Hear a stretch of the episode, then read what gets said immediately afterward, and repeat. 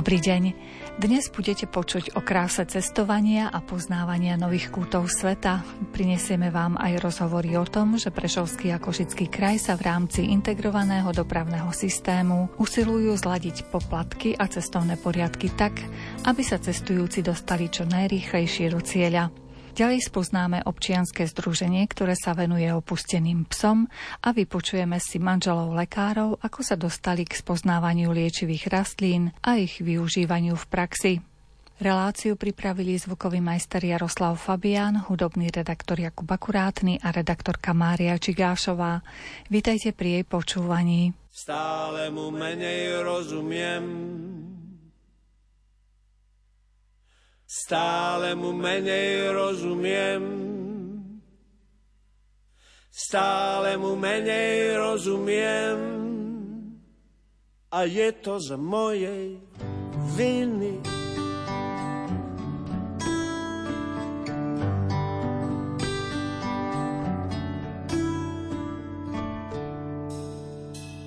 Je iný, Bože iný. Celkom je iný ako ten, čo naučil ma láskať zem a každý gram jej hliny.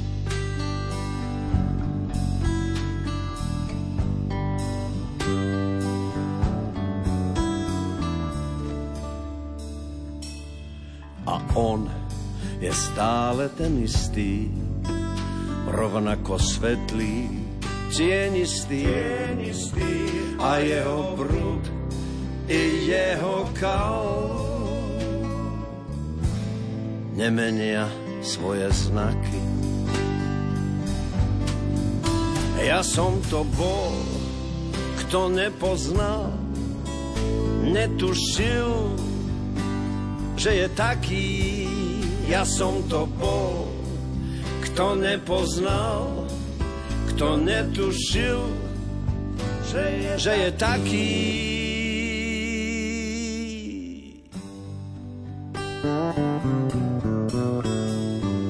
Pred týždňom sme si vypočuli rozprávanie o Libanone, čím dokáže táto krajina upútať svojho návštevníka. O svojej ceste do tohto kúta sveta nám porozprávala vysokoškolská pedagogička a cestovateľka Natáša Urbančíková.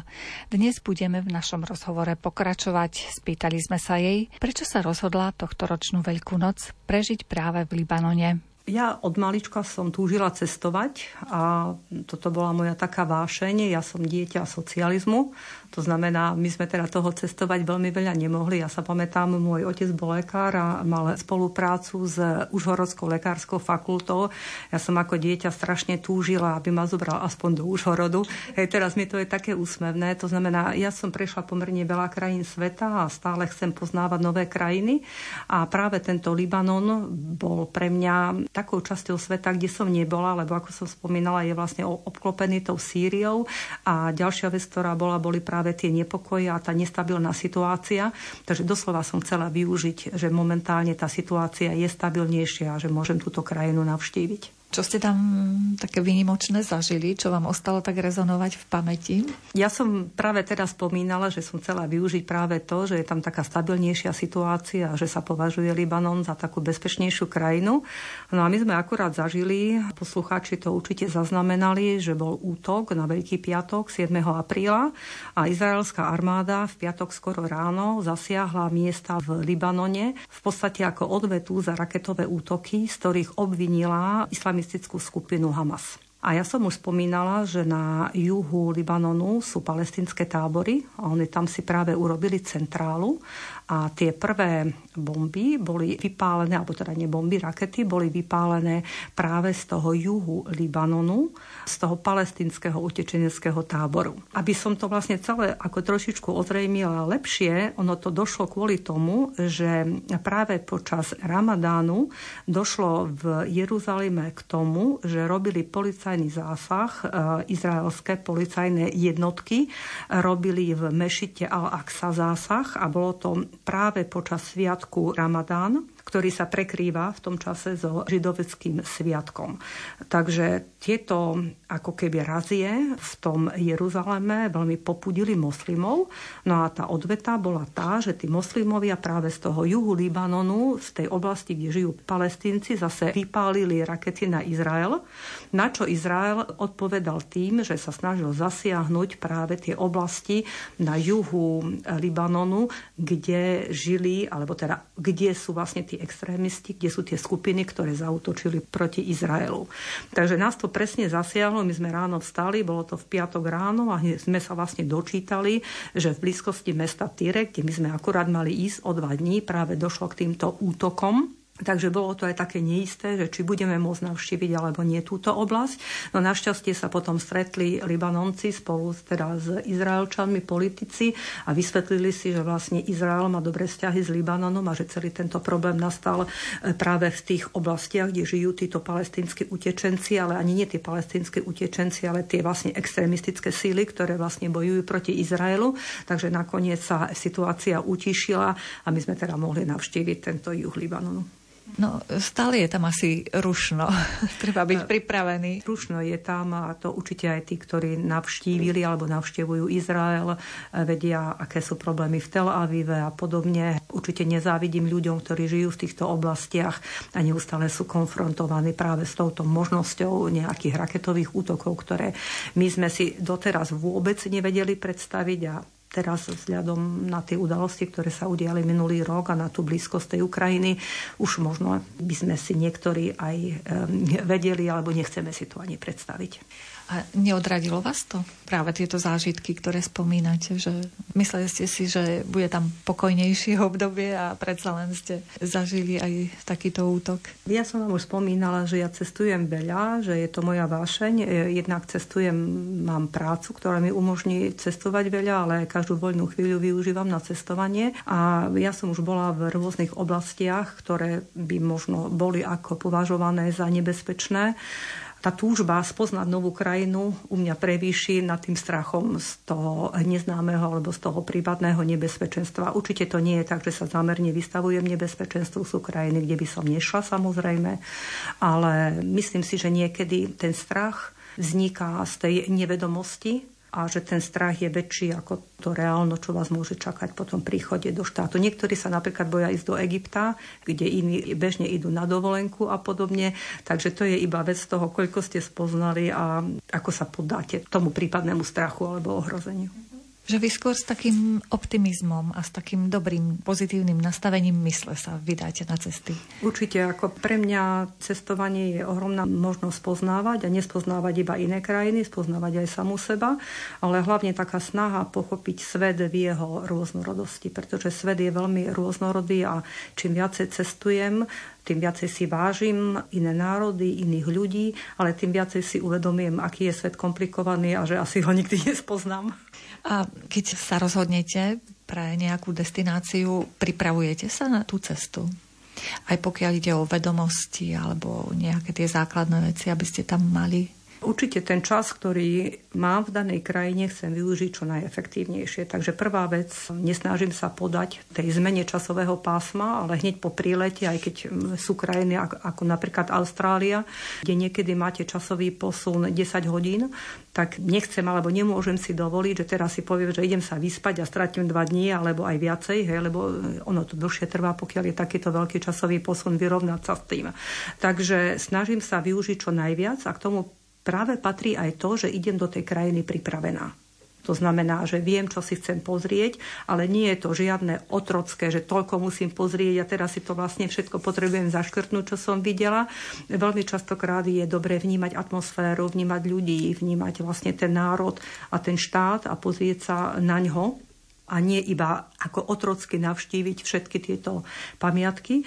Na druhej strane som spomínala, že aj moja práca mi umožňuje cestovať po svete, a vzdelávať ľudí na univerzitách a podobne. Čiže zase ten pohľad na tú krajinu máte úplne iný ako turista, ktorý tam príde a pozrie si niekoľko pamiatok, ako keď napríklad máte 2-3-ročné projekty a vy pracujete s ľuďmi v tomto štáte. Oni prídu ku nám, my ideme ku ním, hej, a vy vlastne spoznáte toho človeka, tú kultúru, kultúru úplne inými očami, ako keby som tam prišla iba ako turistka. Čiže je to nejaká taká kombinácia, ale určite stále mám predstavu, aj keď idem pracovne, kde idem a čo je to hlavné, čo by som chcela v tom štáte vidieť, alebo čo by som chcela z toho štátu pochopiť. A práve tie rozhovory, tie neformálne rozhovory po práci vám umožnia pýtať sa vecí a tí ľudia sú častokrát veľmi otvorení, veľmi priateľskí. To znamená, oni sa chcú s vami podeliť a sú veľmi úprimní.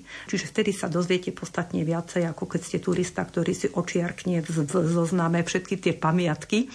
Ja sa priznám, že keď ste v nejakej krajine a ste v nejakom 10. chráme, tak už musím premýšľať, ktorý bol ten prvý. A preto aj zvyknem robiť si taký vlastný album pre seba, keď potom si triedím fotky a snažím sa ešte raz prežiť to, čo som v tom štáte prežila. A tým pádom sa mi to aj utvrdí v mysle a tie moje spomienky sú také trvácnejšie. Kráčam len tak po námestí a pritom stojím. Malé dieťa škôlku kreslí, asi sa bojí. Vydlaždím si doma chodník a budem kráčať. Odrátam si, kde mám skončiť a kde mám začať. Ako taký zatúlaný blázon, čo rieši každý názor a pritom stojí. Ak ťa ešte stále trápi, že máš na mále, tak čo tam stojíš? Tak čo sa bojíš?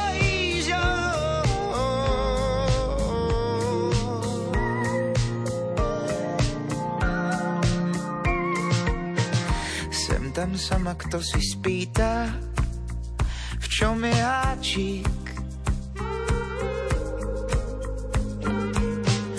Hľadám kľúče od radosti a to mi stačí. Tiež sa sem tam trochu trápim, tiež sa bojím, že raz tvoj život neotvorím kľúčom mojím. Ako taký zatúlaný blázon, čo rieši každý názor a pritom stojí.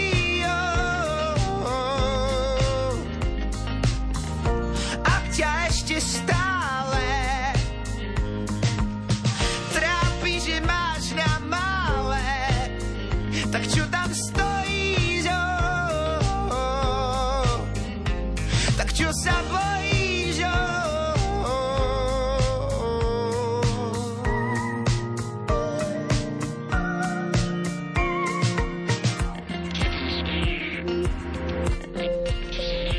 Zrejme na pracovné cesty chodívate sama, ale na tie ďalšie cesty, kto je takým vašim obľúbeným spolucestujúcim? Na cesty zvyčajne chodím s manželom, ale máme aj takýchto priateľov, ktorých zvykneme brávať so sebou, čiže sme taká menšia skupinka a niekedy idem aj sama. Napríklad strávila som sama mesiac v Nepále a podobne, takže nie je to pre mňa nejakým problémom alebo niečím neriešiteľným, pokiaľ potrebujem ísť do štátu, kde som ešte nebola a ktorý je možno mimo Európskej únie aj sama.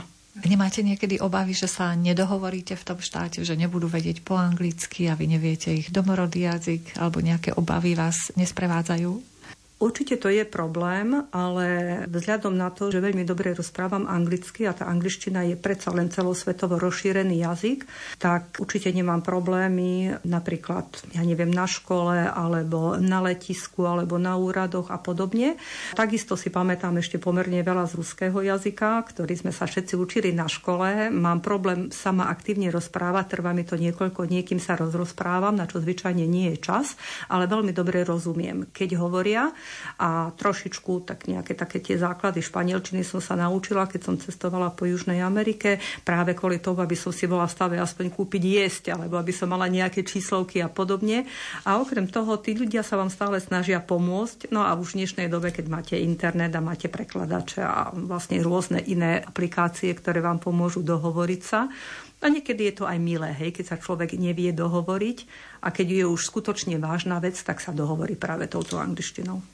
Alebo rukami, nohami, tak, ešte stále. Presne, alebo kreslením dokonca. Ešte sú nejaké zaujímavosti, čo treba z naši poslucháči nevedia?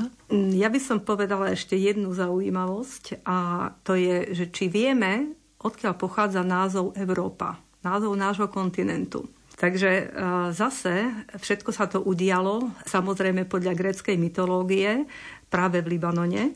A je to taká povesť, že podľa gréckej mytológie bola Európa krásna fenická princezná. Čiže žila na území Libanonu a žila vlastne na krásnom pobreží a jedného dňa ju zaujal krásny biely bík. Ale ten biely bík bol v skutočnosti Zeus, ktorý bol kráľ olympijských bohov, ale nechcel sa priamo priblížiť tejto krásnej princeznej, tak sa premenil na zviera. Európa sa odvážila vystúpiť na jeho chrbát a on ju uniesol na vzdialený ostrov Krétu. No a tam sa jej predstavil ako boh, vlastne zobral si ju ako za manželku túto Európu a mali 3 synov. No a podľa nej, podľa tejto gréckej mytológie, podľa tejto Európy, tejto krásnej fenickej princeznej, ktorá bola unesená do Grécka, sa menuje náš kontinent Európa. Tak to ani nevieme, že aké máme blízke spojenie Libanon a Európa. Áno, my to teraz berieme úplne ináč, akože my sme Európa a toto už je ako keby Ázia, ale v podstate tak tomu nebolo v minulosti. Ono je to vlastne krajina, ktorá je okolo Stredozemného mora. Keď sa pozriete na mapu, že kde je Cyprus a jeho najsevernejší výbežok, on je úplne blízko pri Sýrii. To bola vlastne tá istá časť sveta, len potom sa politicky ako keby oddelila a my ju vnímame už nie ako časť Európy. Ale keď sa na to pozriete z geografického hľadiska, tak je to vlastne celá tá časť okolo Stredozemného mora a takisto ako naše berieme Portugalsko alebo Španielsko, ktoré je od nás ďaleko, ale tiež je pri Stredozemnom mori, tak takisto je vlastne Libanon pri tomto Stredozemnom mori, len už to berieme ako geograficky, že je teda v tej Ázii. A v tom aj vnímam to cestovanie v tom pozitívnom zmysle slova, že úplne iný pohľad človek dostane. Aj možno na Slovensko, možno na našich susedov, na Európu a podobne, z toho takého trošku celosvetového pohľadu môže na to pozerať. Ja si tiež aj myslím, že by nám vlastne každému určite prospeje. Človek sa niekedy bojí nepoznaného. Ako nikdy napríklad niekto nebol, ja neviem, v africkom štáte alebo nebol v arabskom štáte. Máme veľké množstvo stereotypov a myslíme si, že každý štát je taký a podobne. A práve keď človek ide do tých iných krajín, ja stále vnímam, že tí normálni, obyčajní ľudia, takí ako sme my, chcú vlastne zažiť spokojný, kľudný, dôstojný život. A že to je vlastne snaha každého z nás. A to nás vlastne všetkých spája. To znamená, že mať nejakú predstavu, že ten iný štát mi iba chce ublížiť alebo že idem niekde do iného štátu a že každý iba číha na to, aby mi ublížil, je pomerne skreslená predstava a čím viacej človek cestuje a vidí všetky tie kultúry a vidí všetky tie štáty, tak si aj viacej váži iné kultúry, pretože oni sú možno v niečom inom lepší ako my sme, alebo možno majú nejaké oblasti toho spoločenského, sociálneho života, kde sa správajú k sebe lepšie ako my. Hej, možno nemajú taký technický pokrok, alebo zase možno majú vyšší technický pokrok a podobne. Hej, ale to nie je dôvod na to, aby sme mali spolu rozpory, ale skôr, aby sme sa učili jeden od druhého, aby sme si vážili jeden druhého. Keď už o tom rozprávame, môžu byť nám v niečom vzorom Libanončania napríklad? Ja si myslím, že taká tá súdržnosť, takéto vzájomné spájanie sa rodín, my sme sa už tak trošku odtrhli od toho, že deti nežijú s rodičmi, žijeme vo vzdialených mestách, nie sme už v takomto kontakte a tam ostáva ako keby taký ten starší spôsob spoločenstva, kde je omnoho vyššia súdržnosť rodín, kde sa viacej stretávajú, kde si navzájom pomáhajú, ako som už spomínala, keď je tá ekonomická kríza, tak niektorí úmyselne odídu do iného iného štátu, kde zarábajú peniaze a posielajú tieto peniaze naspäť domov. To ovšem nie je samozrejme zďaleka záležitosť iba Libanonu.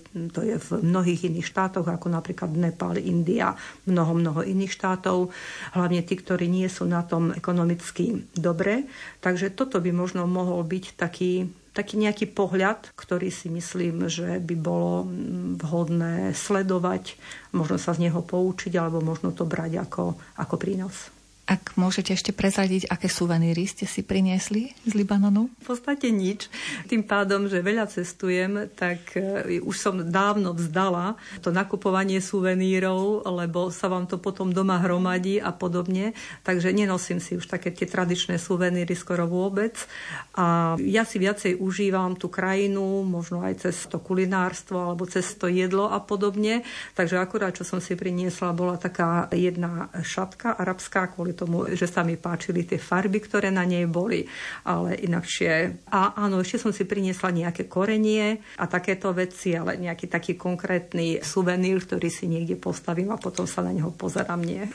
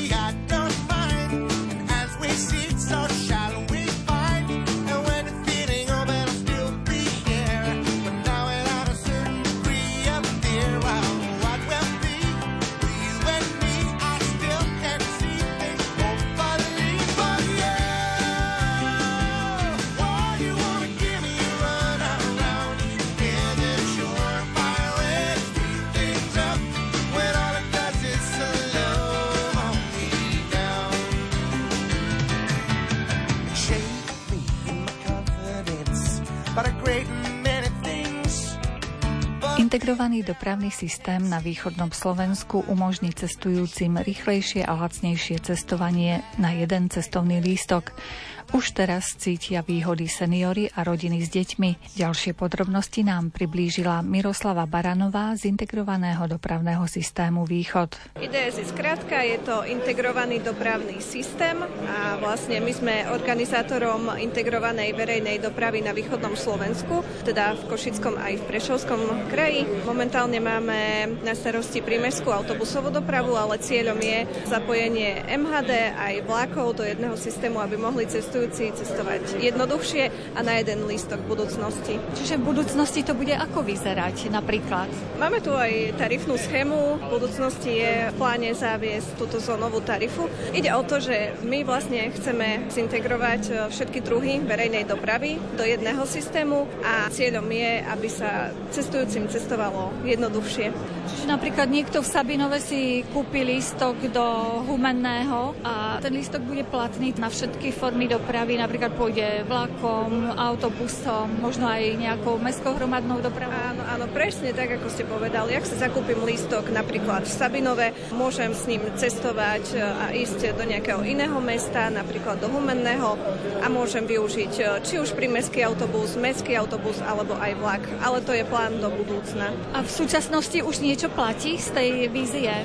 Že už sa začalo niečo realizovať? Máme tu zľavy pre seniorov od 63 rokov, ktoré boli zavedené od 1. februára. Momentálne sa tiež pracuje na taktových cestovných poriadkoch, na viacerých trasách, teda to znamená, že autobusy odchádzajú zo zastávky napríklad každú hodinu v rovnakú minútu. A kde takto, z ktorého miesta odchádzajú? V okolí Popradu sa riešili tieto tieto veci. A treba zriešiť aj to, aby prípoje boli tak zladené, aby ľudia nemuseli dlho čakať, že prídu autobusom a môžu o chvíľu prestúpiť na vlak. Áno, riešia sa aj tie nadväzné spojenia. Vlastne teraz v tomto roku sa bude testovať centrálny dispečing IDS Východ a ten zabezpečí to, aby nadväzné spoje na seba čakali, čiže cestujúcim prinesie garantované prestupy. Keď sme už spomenuli tú zľavu pre seniorov od 63 rokov, aká je tá zľava, v akej výške?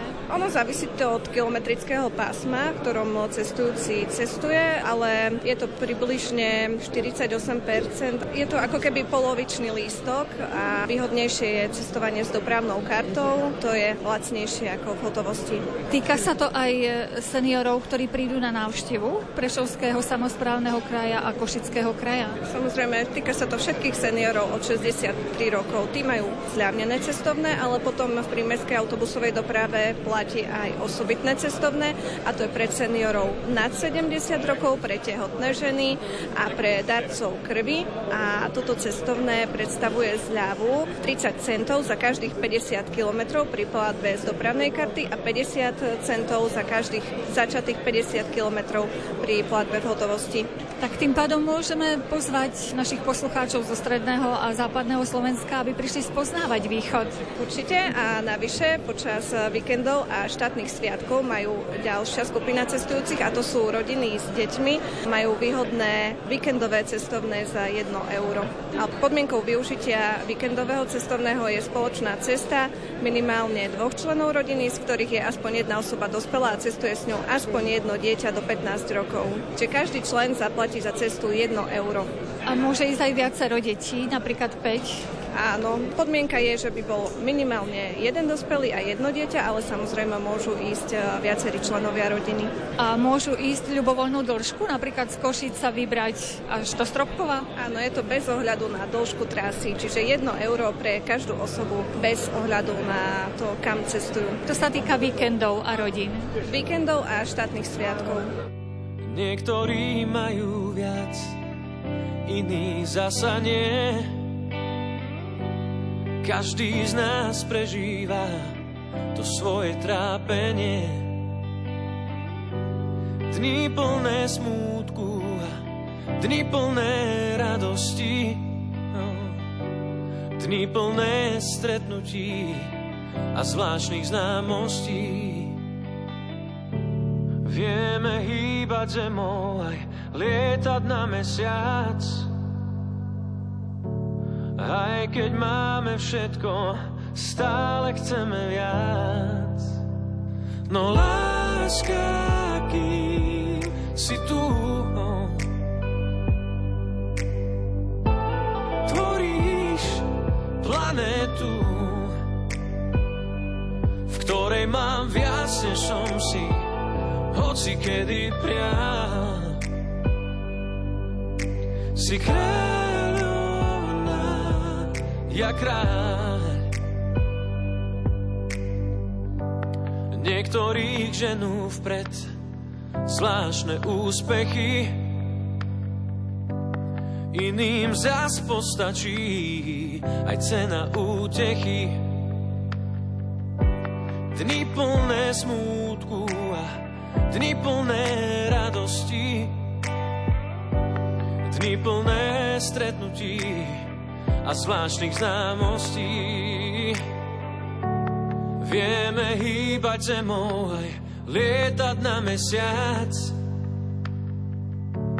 aj keď máme všetko, stále chceme viac. No láska, kým si tu,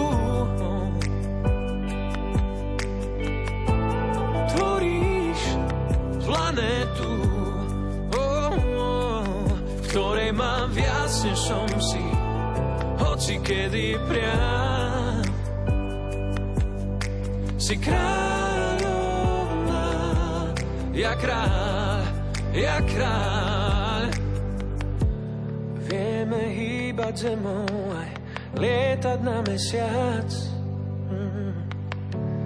aj keď máme všetko, stále chceme viac, chceme viac. No láska, kým si tu. Tvoríš planetu,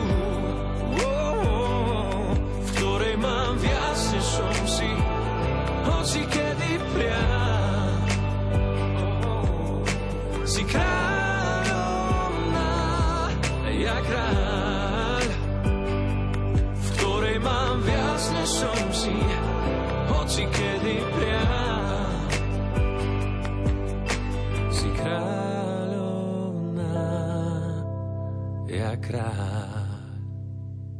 Ako sme vás informovali pred pesničkou, Košický a Prešovský kraj v rámci integrovaného dopravného systému sa usilujú zladiť poplatky za cestu a taktiež aj cestovné poriadky autobusov a vlakov v prospech cestujúcich. Už teraz obyvatelia aj návštevníci východného Slovenska môžu využívať viacero zliav a do cieľa doraziť rýchlejšie vďaka nadväznosti spojov. K mikrofónu sme si pozvali dopravného technológa z integrovaného dopravného systému Východ Lukáša Matu. Čo sa týka zľav, akože keď sa bavíme teraz o primeskej autobusnej doprave, tak tie platia globálne v rámci celého východného Slovenska. Či sa jedná o Košický kraj alebo o Prešovský samosprávny kraj. V rámci zlepšovania dopravy alebo teda zavádzania tzv. Taktovej dopravy, kedy jednotlivé spoje odchádzajú zo zastávok v pravidelných buď 15, 30, 60 alebo 120 minútových intervaloch. Tieto vlastne projekty budú pokračovať naďalej v spolupráci s terajším a možno aj do budúcna s novým dopravcom, pretože v súčasnosti prebiehajú súťaže na dopravcov v rámci PSK. Takzvanými hlavnými trasami alebo hlavnými vetvami pod Tatranskom regióne sú trasy, kde takto doprava je zavedená, je Poprad, Svit, Štrba, Poprad, Kežmarok, Poprad, Starý Smokovec, Ždiar až vlastne Lisa Poľana alebo Tatranská Javorina. A máme tam vlastne aj takzvanú podhorskú linku, tomu hovoríme, ktorá ide vlastne z Lendáku cez Tatranskú Lomnicu, Starý Smokovec až na Štrbské Pleso, výhľadovo až do Podbanského, ktorá má v súčasnosti premávať celoročne v dvojhodinovom intervale počas pracovných dní aj voľných dní. A odchádza ten autobus alebo ten spoj presne na celú hodinu alebo... Odchody autobusov najlepšie teda, keď si cestujúci pozrú v rámci portálu cp.sk alebo priamo na stránke konkrétneho dopravcu, pretože tie odchody samozrejme tým, že vlastne medzi jednotlivými linkami alebo spojmi liniek sú vytvorené nejaké koordinačné prestupy, tak vlastne tie závisia práve od toho, v ktorej minúte sa tie autobusy stretnú a následne ďalej potom vlastne, kedy musia odchádzať z východza a kedy musia byť na konečnej zastávke. Takže v tomto prípade tie odchody nie sú, akože snažíme sa ich dávať na ľahko zapamätateľné časy, ale neviem, že sa to podarí zrealizovať, nakoľko v tomto regióne sú dosť pre nás podstatné aj tie prestupné väzby medzi linkami. A už to funguje na niektorých linkách? Funguje nám prestupná väzba na trase Lendák Ždiar, respektíve Lendák Štrbské Pleso, kde vlastne ľudia cestujúci z Lendáku si môžu prestúpiť v Tatranskej Kotline na spoje či už smer Ždiar alebo smer Štrbské Pleso alebo Starý Smokovec Štrbské Pleso.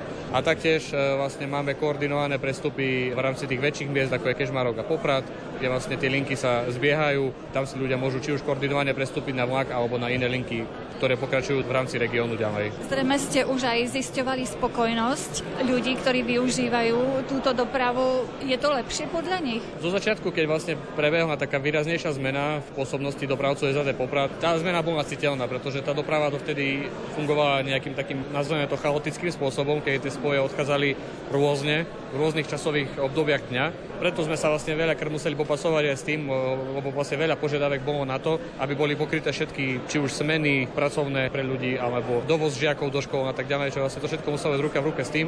Postupne sa to vycibrilo do nejakého systému, ktorý zatiaľ funguje. My si v priebehu toho obdobia si sledujeme aj štatistiky počtu cestujúcich, kde sme videli, že sú linky, kde došlo k výraznému narastu cestujúcich, ale aj vlastne linky, kde vlastne ten počet cestujúcich nebol nejaký výrazný alebo nenarastol nejak skokovo. Drží si to nejak konštantne, ako to bolo v minulosti. Takže je to prípad od prípadu. Hej. Vlastne sú spoje, ktoré sú veľmi frekventované, sú spoje, ktoré sú menej frekventované, ale zároveň potrebné pre potreby obyvateľstva. Máte ešte niečo v pláne vylepšiť pod Tatrami alebo v Tatrách priamo? V súčasnosti prebiehajú intenzívne rokovania aj vlastne s zástupcami železničnej spoločnosti Slovensko, kde teda riešime či už nadväznosti vlastne aj práve na tú nosnú dopravu, vlastne keď sa bavíme vlastne o integrovanom dopravnom systéme, tak tá železničná doprava by mala byť tou nosnou dopravou. Pod Tatrami vlastne ich tam máme tam Tatranské elektrické železnice, či už alebo teda do Studeného Potoka, takže chceli by sme to koordinovať spolu s týmito traťami a zároveň by sme chceli aj zlepšiť trošku nadväznosti so Žilinským krajom, kde teda už komunikujeme intenzívne s integrátorom Žilinského kraja na prepojení liniek od Liptovského Mikuláša a Popradu. V prestupnom bode Tatranská Štrba, respektíve Vážec a potom Štrbské Pleso alebo Podbanské. Čiže v tej konečnej fáze sa zrýchli preprava toho človeka, ktorý chce navštíviť Vysoké Tatry.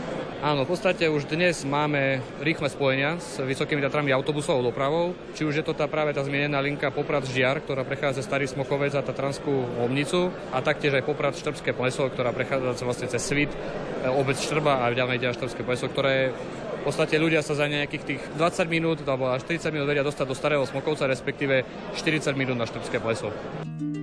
Tie najlepšie veci často nevidíš. Svet o nich nekričí, nikto ich netlačí. Tie najlepšie veci ľahko nenájdeš. Musíš ich otvoriť, paru zrnca vypustiť. Tie najlepšie veci vyrastú aj napriek nepriazni, neľahkým obdobiam, kde sú.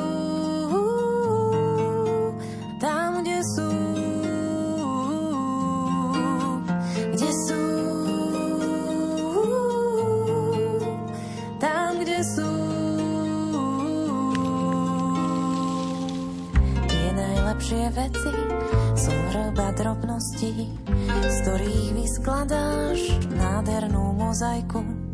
Tie najlepšie veci ľahko odmeníš žiarivým úsmevom, vrelým objatí. Tie najlepšie veci vyrastú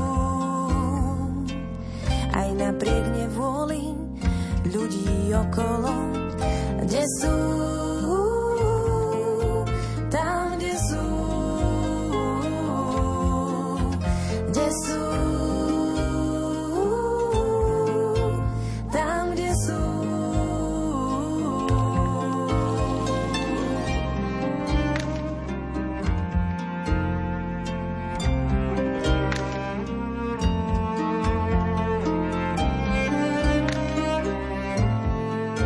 Košické občianske združenie Záchranná stanica Animál sa venuje psom, ktoré sa ocitli bez domova. Jeho členovia majú vo svojej opatere predovšetkým psy, ktoré vzbudzujú veľký rešpekt.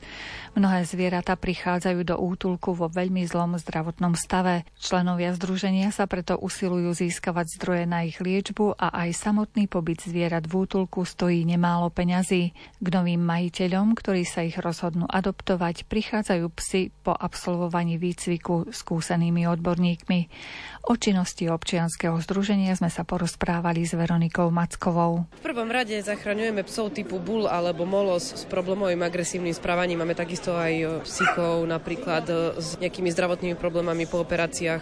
Hneď si na štvornohy priateľ človeka prišiel vyobjímať. Áno, to je Linda, naša zachránená z osady. Ona mala šteniatka a šteniatka sa priplietli do cesty a vzdali sa šteniatok, tí sa adoptovali a potom asi o 2 týždne sa našťastie vzdali aj mami. Takže šteniatka sú adoptované a ona už rok hľadá domov. Čiže aj naši poslucháči majú možnosť si adoptovať psíka od vás? Jasné, máme facebookovú stránku Záchranná stanica Animál, posledná šanca na život. Stačí si nás rozkliknúť, pozrieť si príspevky, albumy a sú tam aktualizované údaje, ktoré psíky sú akože na adopciu, alebo stačí napísať správu, mám záujem o nejakého psíka, nájde sa vhodný. Práve isté, že niektoré psíky sú také problémové, už prechádzajú u vás tým základným výcvikom, alebo spoliehate, že teda v tom adoptívnom domove skúsia usmerniť toho psa? V prvom rade my robíme prvotnú prevýchovu, výcvik, resocializáciu, lebo mnohokrát ku nám prídu aj psi, ktoré sú agresívne na ľudí alebo na psov. Takže tam nie je iná možnosť, ako v prvom rade dať dokopy psa po psychickej stránke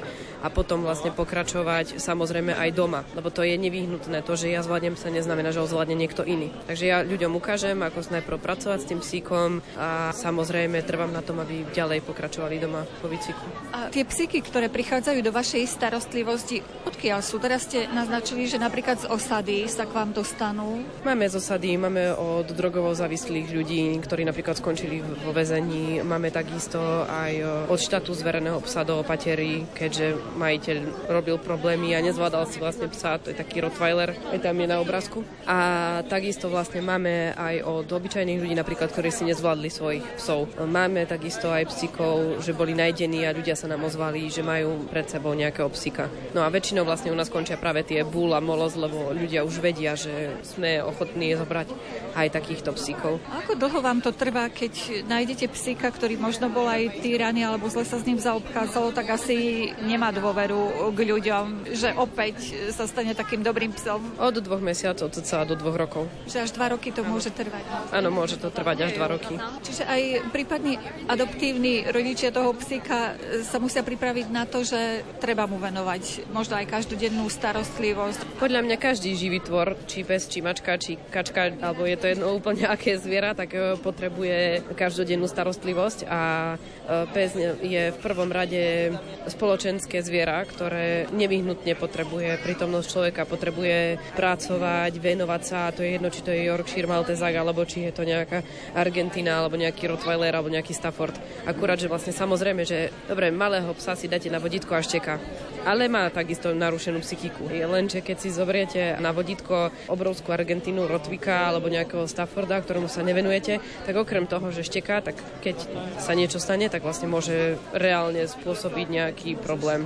Buď pokuše psa alebo človeka. No, jednoducho, ale je to pochopiteľné. Má veľa energie. No to je jak s deťmi. No, zavrite ich do izby a nepustite von. Samorast. No škoda, že nemáme video teraz. To by naši poslucháči videli psíka a paralelne vášho syna. Obidvaja tu si polihujú na jednom lehátku. Čiže v podstate deti, ktoré sú vedené takto k zvieratám, tak asi nestane sa, že v dospelosti by mohli vyhodiť psíka na ulicu. No to určite nie. Ja stále vravím, ja som inak pôvodne učiteľka materskej škôlky a ja stále hovorím, že ukáž dieťaťu, ako sa má správať a taký bude. Principiálne to funguje väčšinou tak, že deti sú odrazom svojich rodičov a tiahne sa to s nimi niekedy chvála Bohu a niekedy bohužiaľ vlastne celý život. Čiže ja som vďačná za svojho syna. Tak môj syn v prvom rade sa správa ku psom len tak, ako vie, že sa má správne správať. Takže napríklad aj keď mu chytí chvost, on mu ho nepotiahne. Ale aj Eliška je naučená na syna už v podstate, takmer rok budú teraz spolu, lebo ona prišla ako dospelá. Ale zase syn vie, ako sa má správať a ho k tomu celý čas vediem, či ku starostlivosti šteniatka, handicapované psíky, psíky po operácii, staré psíky, takže on mení reálne manipuláciu alebo prispôsobuje proste prístup svoj. Si vraveli, že tento váš psíček prišiel ako dospelý k vám, čiže je možná výchova aj tak už zrelého psíka? Väčšinu psov, ktorých máme na prevýchovu, máme už dospelých. Lebo ono to je stále väčšinou tak, že ľudia si zoberú psa, pokašľú ho okolo toho 7. 9. mesiaca, kedy sa začne pes prejavovať. Pol roka s ním ešte bojujú a príde okolo roka, pol, 2 roky alebo viac. Keď sme mali napríklad psa na prevýchovu, už ale tak, že zomrel majiteľ, alebo zverený pes štátom do opatery, alebo od drogovo závislého, ktorý skončil vlastne vo väzení, tak to už boli staršie psi. Okolo tých 5-9.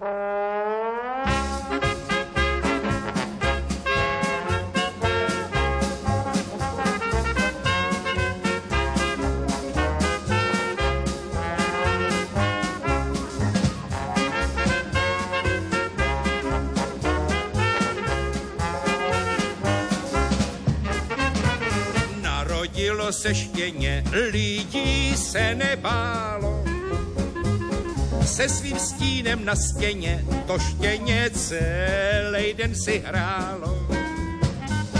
Se svým stínem na stěně to štěně celý den si hrálo. A když povyrostlo víc, protáhlo si nohy, dalo se do ulic, do vesnic očuchávat rohy. Vydalo se do ulic, do vesnic očuchávat rohy.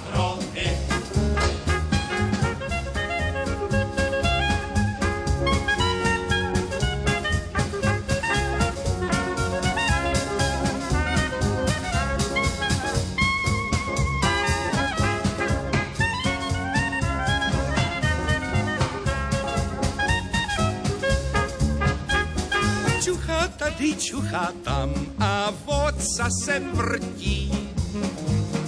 Uviděl ho jeho pán Krovián, rozteklil se k smrti.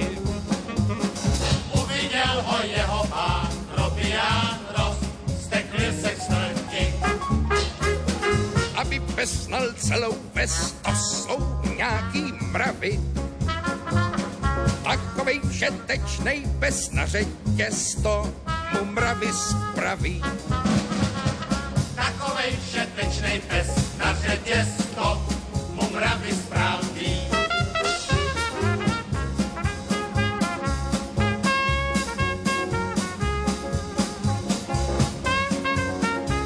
Čo by ste odporúčali rodičom detí, lebo deti majú akosi prirodzený vzťah k tým zvieratám, často chcú psíka alebo mačičku. Na čím majú uvažovať predtým, než teda si zaobstarajú toho živého tvora? V prvom rade to, že dieťa chce, to je veľmi pekné, ale rodič musí byť stotožnený s tým, že kedykoľvek sa dieťa... No, dieťa je dieťa. Dieťaťu živý tvor do rúk nepatrí. To, že vychádza napríklad môj syn so zvieratami, to je v podstate moja voľba, že ja robím a pracujem so zvieratami a som veľmi rada, že ho k tomu vediem a že mi to akceptuje a že vlastne je súčasťou toho môjho života a rozhodol sa, že áno, aj ja to chcem robiť a budem ti pomáhať. Ale keď mi napríklad povie, mami, nechce sa mi, ja to musím akceptovať, nakoľko to je moje rozhodnutie. Takže ja sa potom vlastne prispôsobujem synovi a dojde k nejakým kompromisom. Čiže v prvom rade je zviera akékoľvek povinný zaobstarať dospelý človek. A potom učiť to dieťa samozrejme nejakej zodpovednosti. OK, nenakrmil si rybky, je to, dohodli sme sa, že je to tvoja práca a tvoja zodpovednosť, tak fajn, tak proste nezahráš si plejko. Napríklad nauč sa zodpovednosti a potom sa môžeme baviť ďalej. V podstate dieťa, ktoré má zvieratko v domove svojom, tak sa musí tým pádom naučiť tej zodpovednosti, tú zodpovednosť, zodpovedne sa správať k tomu živému tvorovi. Áno. Aj tá pravidelná starostlivosť každodenná, s tým musí rátať a to by mu mali a zdá aj rodičia vysvetliť. Tak toto by v prvom rade bolo treba vysvetliť ešte predtým, ako sa po nejaké zvieratko pôjde. Opakujem, že keď niečo zlyhá a nebude to fungovať podľa predstav rodiča, tak nemôžu povedať, že OK, tak proste detsko omrzel pes, tak teraz ho dám preč, dám ho do útulku, alebo niečo také, proste je to tvoj problém, že si ho zobral. A veľmi veľa ľudí takto nerozmýšľa. Proste deti sa nechcú starať, ja psa nechcem a dohoda bola iná, tak pes ide preč. A prečo? Ten pes za to nemôže. Takže pre mňa je to zlyhanie rodičov, nie detí. A minimálne každé jedno dieťa podľa mňa sa dá správne namotivovať, viesť. Ja stále hovorím jednu vec, že je to také blbé prirovnanie, alebo možno expresívne, ale vravím, že fajn, teraz vy sa idete vzdať psa kvôli tomu, lebo deti sa o nechcú starať. Vám sa bude páčiť, keď vaše deti vás potom dajú do domova dôchodcov, lebo proste pre nich budete problém. Čo ich naučíte, to sa vám vráti. V prípade, že už sa dohodnú rodičia aj deti, že si zaobstarajú zvieratko, môže im niekto pomôcť v tom vedení toho zvieraťa? Je veľmi veľa cvičakov, ktorí sa vedujú pre výchove, alebo teda respektíve výcviku psov. Máte napríklad aj centra, kde sa venujú iba vyslovene pozitívnou motiváciou, potom máte klasické výcviky, potom máte napríklad výcviky, ktoré sa venujú športom, bull športom, alebo potom kinológia, obrana a takéto. No proste to všetko závisí od toho, aký psík, čo chcú robiť, či sa chcú s ním hrať, ja neviem, s letajúcim tanierom, alebo tanec so psom, alebo hocčo. No je toho veľmi veľa. Každý si má možnosť nájsť to svoje pravé orechové, ktoré bude baviť psa a aj majiteľa. A odporúčali by ste to? Podľa mňa to je nevyhnutné. Ja som v prvom rade najprv mala svojho psíka, s ktorým som začala robiť výchovu, vlastne výcvik, chodila som na cvičak a potom vlastne ja som sa vyprofilovala, takže už som začala pomáhať a cvičiť takisto. Ak by sme sa vrátili v závere rozhovoru k vášmu občianskému združeniu, môže aj široká verejnosť nejako vás podporiť vo vašom úsilí starať sa o tieto psíky? Môžete nás podporovať finančne, to môže buď akože zriadením trvalého príkazu. Pre nás napríklad akože trvalé príkazy znamenajú veľmi veľa, lebo síce to môže byť euro 2,5, lenže keď nám ich dá väčšie množstvo ľudí, tak ja mám istotu toho, že mám nejaký finančný budget na to, aby som dokázala vlastne psov pokrývať, lebo my máme vlastne okrem toho, že robíme výcvik pre výchovu, tak v prvom rade vlastne musíme riešiť veterinu, čiže očkovania, čipovania, očervenia, každý jeden pes u nás je kastrovaný. Máme veľmi veľa psov, ktorí sú alergici, lebo bohužiaľ bull a molos psi, napríklad neviem, Staffordy a pitbully, a tým, že to nie sú papierové zvieratá, tak oni majú nábeh mnohokrát na alergie, hlavne svetle. Ešte už aj zvieratá môžu byť alergické. Veľmi veľa zvierat je alergických. A na čo? Napríklad na stravu, na kuracie mäso, na hovädzie mäso. Ona je napríklad na hovädzie mäso. Aj preto má červené oči, lebo má nábeh na alergiu z tráv. Takže, a to je papierak. napríklad. Čiže vy musíte aj toto dať zdiagnostikovať, či teda nejaké takéto alergie nemá psík?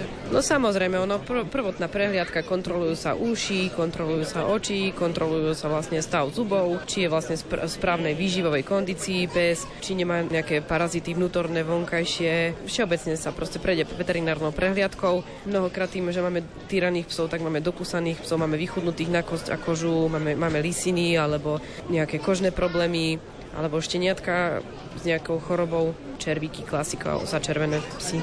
Takže všetko to stojí nejaké peniaze. Keď máme zlomeniny, tak ako teraz máme Romy po vlastne dvojnásobnej operácii panvy, teraz asi 2 týždne, ona tam išlo veľmi veľa peniazí, však vyše 500 € stála vlastne operácia a ešte budeme potom musieť vyberať tú platničku a šruby, čiže tam sú ďalšie peniaze. My u Buličku máme teraz po operácii labky, vlastne už tretej sa vyberala vlastne konštrukcia, teraz sa ešte zrasta. Tam išlo strašne veľa peňazí. Máme argentínsku dogu, ktorá potrebuje vlastne reoperáciu očí, viečok. To je to množiteľský pes, nemá minulosť akože nejakú normálnu a zrutil sa mu zdravotný stav, čiže teraz vlastne preliečujeme oči, bude musieť ísť na operáciu oboch očí, takže tam tiež pôjdu finančné prostriedky na to. Stále niečo vyskočí. Prípadne tie 2% vám môžu v priebehu roka? Áno, môžu. Aj teraz zbierame 2%. Vlastne tlačivo je aj na stránke, na Facebooku, na titulnej fotke. Je možnosť stiahnuť, alebo potom nám vedia ľudia poslať na e-mailovú adresu vlastne screen, alebo na adresu, alebo odovzdať potom na nejakom daňovom úrade príslušnom. A tie psíky, ktoré prejdú tým liečením, ktoré ste spomínali, tým náročnejším, potom ponúknete tiež na adopciu? Áno, hľadáme domov psom. V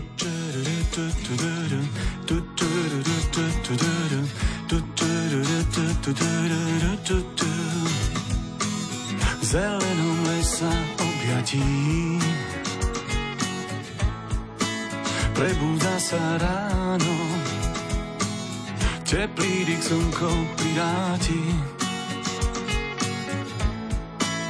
Povieš si áno, operený orchester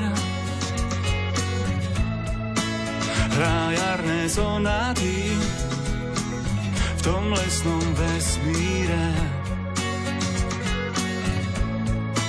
Strácaš sa v dojatí.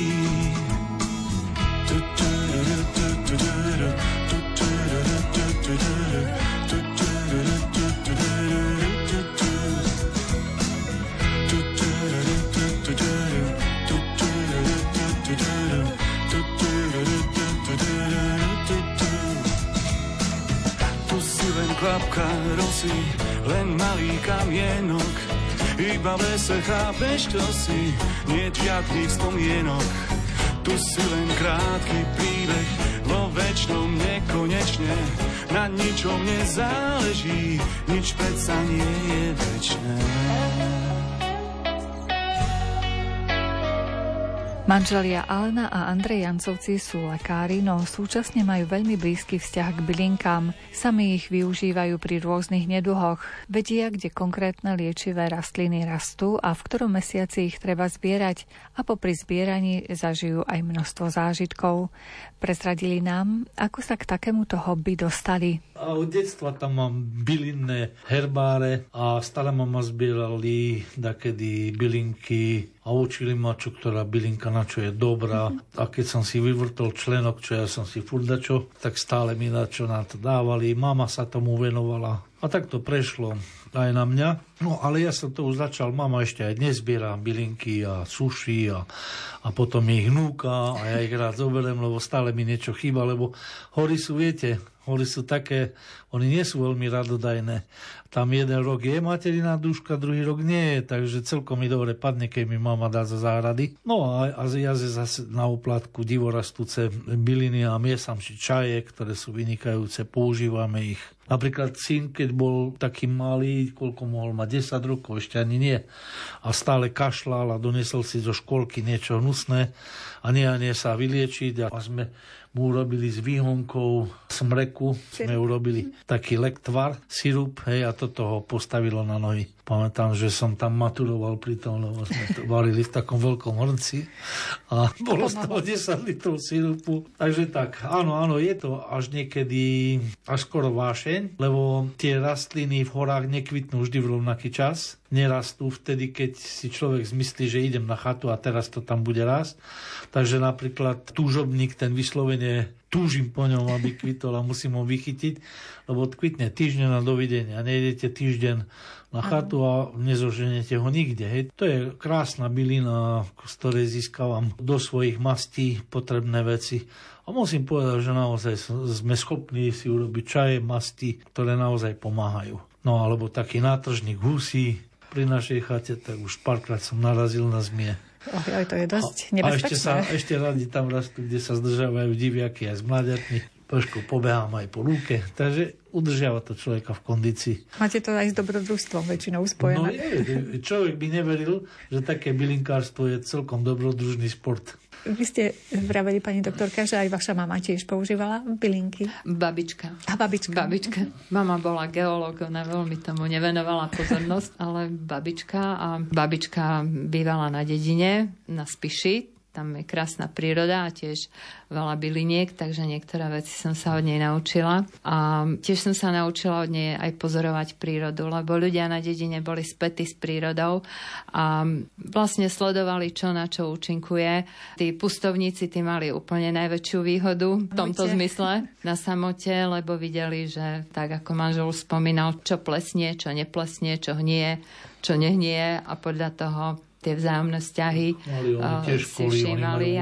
Oni chodili často aj cez niekoľko dolín sa učiť po nejakému koldunovi a tam áno, ktorý to bol vyslovene. Môj otec pár rokov strávil na Spišskej kapituli. Mal byť pôvodne učiteľ, nakoniec bol lekár, lebo Spišskú kapitulu zavreli. Práve mi spomínal, že mal ísť odpovedať zo zemepisu a dúfal, že sa niečo stane. A prišli príslušníci Štba a zbalili učiteľa. Tí učitelia tam, oni boli oddaní tomu učeniu, oni chodili do prírody, učili ich poznávať rastliny. Do istej miery aj otec ma priviedol k tomu, aby som si všímala tieto vzťahy a on sa to naučil práve od tých učiteľov na Spišskej kapituli. Takže u nás to vyzerá tak, že každý pobyt, keď už začnú kvitnúť rastliny, tak určitý čas venujeme tomu, že no a teraz kvitne 9 síl a teraz ideme na koreň čučoriedky a teraz ideme na vres a teraz prvosienka je na tamtej lúke, tam sa treba dostať. A prídete a ešte je, ale ešte nie je vykvitnutá. No, tak treba si to ustrážiť. Je to pekné, je to koniček naozajstný. No. Priblížili sme sa k záveru relácie. Tá zaznie ešte raz v repríze v sobotu o 14:00. Dnešné vyznania pripravili zvukový majster Jaroslav Fabián, hudobný redaktor Jakub Akurátny a redaktorka Mária Čigášová. Ďakujeme vám za pozornosť a želáme vám pekný deň. Bylo mi bídne a zůstal jsem sám, mosty jsem spálil a šel Bůh ví kam. Chytit se stébla už neměl jsem sil, prostě už dál nešlo žít, jak jsem žil. Najednou jsem ucítil divoký knír, řezal kulíkovec, bátu a blír. Na louce dívka, já pohnout se bál, bylinky sbírala, ohýnek hřál. Každý z nás hledá ten svůj lék, svůj balzám, co by svék. Jednou žál, po druhé zastrápení, hledáš dál.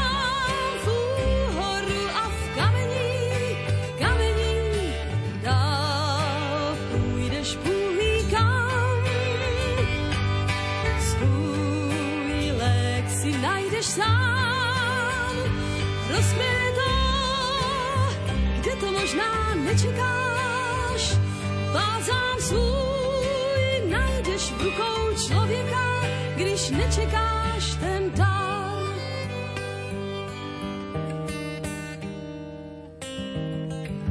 Řekla mi vítej a přisedni blíž, v dobrém si přišel, tak ochutnat smíš. Beze slov zbytečných pili jsme čaj, chutnal jak louka a vonil v něm kraj. Za všechno mohlo jen bylinek pár,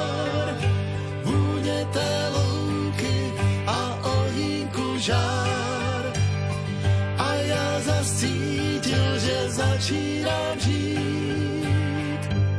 Co bylo dál, na tom nezáleží. Každý z nás hledá ten svůj lék, svůj balzám, co by svlék. Jednou žal, po druhé zastrápení. Hledáš dál v úhoru a v kamení, kamení. Dál půjdeš půlí kam. Svůj lék si najdeš sám. Rozkvétá, kde to možná nečekáš. Pázám svůj najdeš v rukou člověka, když nečekáš ten dar.